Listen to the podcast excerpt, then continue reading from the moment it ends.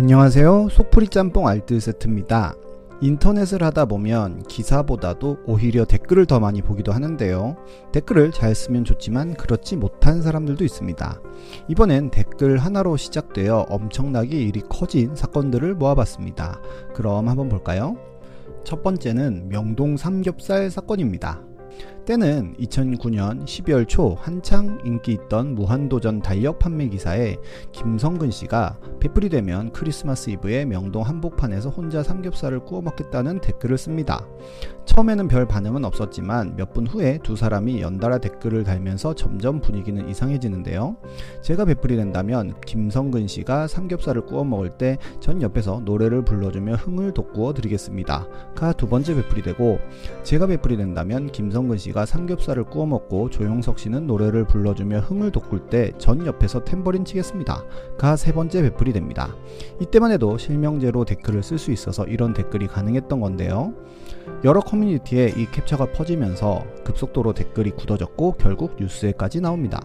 이 세 사람은 결국 서로 연락을 하여 거사를 치르기로 하였지만 이십사 일과 이십오 일에는 명동에 안전상 허가를 내주지 않아 이십육 일에 실제 행동이 올리는데요.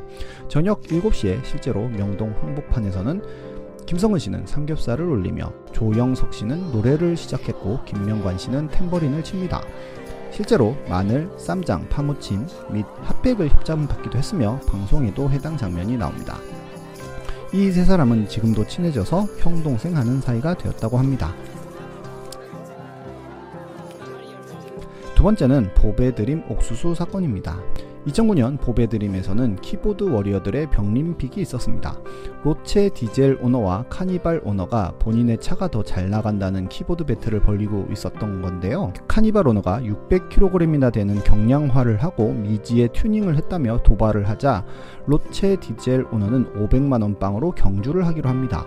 동해고속도로 부산 울산 구간에서 하기로 결정을 하자 각종 커뮤니티에선 이 사실이 널리 퍼지고 전국 각지에서 구경을 하러 오기로 합니다.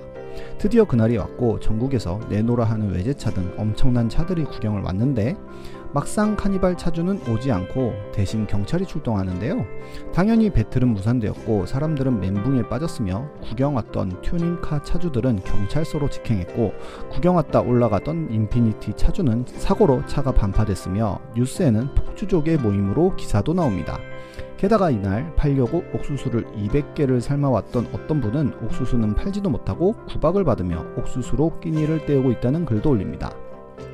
카니발 차주는 잠수를 탔다가 어느 날 아이디를 바꾸고 와서는 경찰이 와서 참석은 못했고 엔진과 경량화 튜닝은 공개할 수 없다는 글을 남기고 사라집니다. 이 사건은 이말년이 웹툰으로 그려 더 유명해졌습니다. 세 번째는 되는데요 입니다. 인터넷에 이십사 인용 텐트 사진을 올리고 혼자 치는 게 가능하냐는 키보드 배틀이 붙습니다. 혹시나 이십사 인용 텐트 쳐보신 분들이 있으면 아시겠지만 일단 상동지주가 어마어마하게 무거워서 보통은 여섯 명이서 만드는데요. 누군가가 실제로 본인이 혼자서 쳐봤다며 가능하다는 댓글을 달고 이를 캡처하여 에스엘알 클럽에 올리면서 실제로 가능한지 물어보는 글을 올립니다. 그 댓글에 레벨 칠 벌레 유저는 되는데요 라는 댓글을 남기게 되고 사람들이 불가능하다고 계속된 댓글을 달자 벌레는 육군 팔 년하고 전역했는데 칠 수 있다는 글을 올립니다. 그래도 사람들은 허세라며 믿지 않았고 벌레는 다시 할 수 있다며 하는 방법까지 올리는데요. 그래도 사람들이 믿지 못하는 반응을 보이자 벌레는 이십사 인동 구회에 오면 오십만 원 내기로 치는 모습을 보여주겠다는 글까지 올립니다. 이렇게 벌레가 어마어마한 자신감을 보이자 사람들은 이십사 인용 텐트 구하기에 나섰고 실제로 누군가가 텐트를 구했다는 글을 올리자 벌레는 몇몇 조건을 달며 실제로 텐트를 치겠다고 합니다.